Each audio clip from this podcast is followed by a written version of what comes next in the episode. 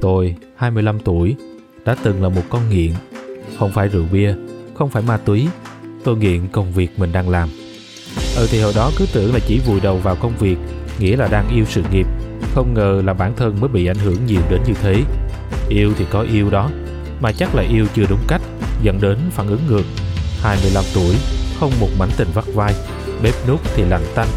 25 tuổi, ngoài công việc tốt và sự hăng máu với công việc ra, thì chẳng có gì ra hồn. Phải cứu lấy mình chứ, học cách cai nghiện công việc và đem cuộc sống của mình về đúng đường ray của nó thôi. Xin chào các bạn đến với series podcast Chuyện nghề của muôn người Chuyện podcast được hẹn bởi Việt Nam Works, website tuyển dụng số 1 tại Việt Nam Đến với tập podcast hôm nay, mời bạn cùng lắng nghe câu chuyện của Tâm nhân vật đặc biệt trong số podcast lần này để biết rằng vì sao bạn nên ngưng nghiện công việc hiện tại để yêu lấy sự nghiệp của mình đúng cách. Tốt nghiệp đại học với tấm bằng thương mại điện tử loại giỏi trong tay. Mình cũng nghĩ là cuộc đời mình sẽ tươi sáng với định hướng mà mình đã chọn. Ừ thì cũng tươi sáng thật. Mình được nhận vào làm digital marketing tại một sàn thương mại điện tử nổi tiếng. Công việc thì tốt, lại còn đúng định hướng của mình nữa – thì mình cứ thế lao vào vùng vẫy thôi. Mình xả láng với công việc, mình đến văn phòng sớm nhất và rời muộn nhất. Rồi có những hôm mình mang cả laptop công ty về làm việc. Cả thứ bảy, chủ nhật mình cũng không tha, quần quật với task, hừng hực với nhiệm vụ được giao, máu lửa với những dự án của công ty. Mình dần đắm đuối trong công việc, mẫn cảm với mọi lời rủ rê đi chơi của bạn bè, xa lánh các công cụ giải trí. Có hôm nào được nghỉ đâu mà chơi với bời, đến mức độ mình tự bao biện cho mọi lời từ chối chỉ vì lý do công việc. Thì tại vì mình yêu công việc nên mới làm nhiều vậy thôi mà, có gì sai chứ? Thế đấy, khi có được một công việc tốt, một sự nghiệp mà bao người mơ ước, tôi tận hưởng nó bằng cách chôn vùi tuổi trẻ của mình vào hố cát công việc và xem đó là một cách yêu sự nghiệp. Triệu chứng dần có phần nặng hơn khi mình phải làm việc gần 15 tiếng mỗi ngày – chưa kể những cuộc overnight đều đặn, bản thân thì luôn trong trạng thái phải liếc nhìn thông báo email xem có công việc gì mới hay có task gì tới hay không. Bạn bè thôi chưa đủ, mình quên luôn gia đình. Lần đầu tiên mình phải để mẹ gọi cháy máy chỉ vì làm task cho dù đã hết giờ làm việc. Và... Thế rồi hệ lụy đến cũng sớm, vì vùng vẫy quá mức nên mình bắt đầu kiệt sức, hay ốm vặt, ăn không ngon và hay trằn trọc về đêm. Số Panadol mà mình đã uống còn nhiều hơn là số kẹo một đứa bé ăn hàng ngày. Bạn bè thì bắt đầu chán ngấy sự bao biện cho mỗi lần vắng mặt và dần xa lánh mình. Hey, cuộc sống của mình bây giờ, một căn phòng lạnh, một chiếc laptop ngập táp công việc, một chiếc điện thoại tính tông không ngừng tiếng email và một khối đá vô hồn cao 1m75 nặng 60kg. Rồi mình bỗng nhớ về những lần xả láng sáng về sớm cùng chúng bạn – Nhớ những lần hết ga đi quẩy mỗi cuối tuần, thẻ tập gym sắp hết hạn, vé xem phim của mấy tháng trước và cả hộp quà sinh nhật cả tuần chưa bóc. Tiếng tin tinh của điện thoại vẫn còn đó, tiếng laptop đầy táp công việc vẫn còn đó. Và rồi mình chợt nhận ra, mình đang sống cuộc sống của một con nghiện, một con nghiện công việc chính hiệu.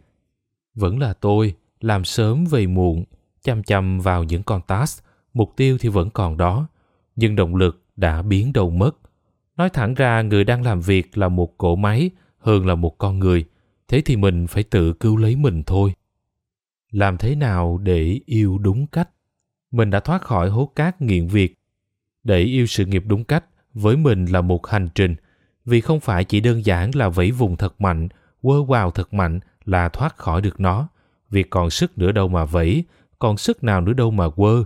Nên là mình phải từng bước, từng bước tâm vững thì mới có thể giải quyết được. Đầu tiên, mình tìm đến bác sĩ tâm lý. Còn nhớ những lúc bản thân rơi vào tuyệt vọng, mệt mỏi đến buông bỏ tất cả, mình đã tìm đến một phòng trị liệu tâm lý cũng khá có tiếng tại sài gòn để trao đổi về vấn đề mình gặp phải. Sức ép thành công là nguyên nhân đẩy mình vào guồng quay công việc và không thể thoát ra khỏi nó. Nhớ lại lúc đó mình khóc như một đứa con nít gần hai tiếng đồng hồ để chia sẻ tâm tình với chị bác sĩ về những gì mình đã trải qua nhưng mình trân trọng từng giọt nước mắt đó vì nhờ đó mình biết mình đang gặp phải điều gì phải nói thật là lúc đấy mình mang ơn chị bác sĩ tâm lý tư vấn cho mình rất nhiều. Chị như trao cho mình sợi dây và lôi mình thoát khỏi hố cát bằng những chia sẻ đầy tích cực. Mình nhớ mãi câu nói của chị bác sĩ. Nói cho chị nghe, em muốn thành công để làm hài lòng bản thân hay là muốn trả đũa chính mình? Một cái giật mình tỉnh giấc giữa cơn ác mộng. Bản thân mình thay đổi thôi, thời gian cho công việc thì quý, thời gian dành cho mình và người thân bạn bè lại càng quý hơn.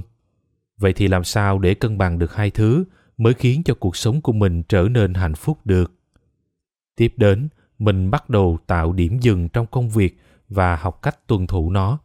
Trong khoảng thời gian dành cho công việc, mình vẫn biết hết mình với nó như cách mình đã từng làm. Nhưng khi đến điểm dừng thì mình bắt đầu dành thời gian cho việc nghỉ ngơi, thư giãn và làm những thứ khác ngoài công việc. Lúc đầu làm cái này cũng khó lắm chứ. Giang Sơn dễ đổi, bản tính khó dời mà. Kiểu đã hết giờ làm việc mà mình cứ ráng xí nữa thôi là xong rồi. Chút nữa thôi, thêm chút nữa thôi. Nhưng từ từ, rồi cũng đỡ hơn. Mình tự liệu được phần công việc của mình phải làm trong một ngày và làm cho xong phần việc đó, không làm quá sức của mình. Rồi mình tập lên kế hoạch cho những hoạt động cần làm sau giờ tan ca. Trời đất ơi, từ trước đến giờ mình bỏ nhiều thứ thế ư. Lịch tập gym hàng tuần, đi landmark uống bia, làm phượt thủ Sài Gòn bằng xe đạp công cộng mới mở, hay tập nấu đồ ăn e clean. Và rồi mình cũng lấp đầy nhật ký tan ca bằng vô số những hoạt động mình muốn làm từ rất lâu về trước. Và điều cuối cùng mình làm đó là dành nhiều thời gian cho những người mình yêu thương. Mình đã bỏ quên gia đình, người thân, bạn bè quá lâu rồi và cũng đến lúc mình phải dành thời gian nhiều hơn để hàn gắn các mối quan hệ. Mình xin off vài hôm để về quê, một chuyến đi Đà Lạt với nhóm bạn thân do chính mình tự lên lịch, rồi những buổi cà phê chém gió cùng hội đồng nghiệp. Từ từ, mọi người cũng xích lại gần mình hơn. Mình nhận được nhiều hơn lời khuyên và sự đồng cảm. Ơ, thế là trước giờ họ vẫn luôn bên cạnh mình, chỉ có mình là rời xa họ và đâm đầu vào những con việc không tên. Kiểu mình thực sự thấy có lỗi luôn, và từ đó mình luôn trân trọng những tình cảm mà mọi người dành cho mình.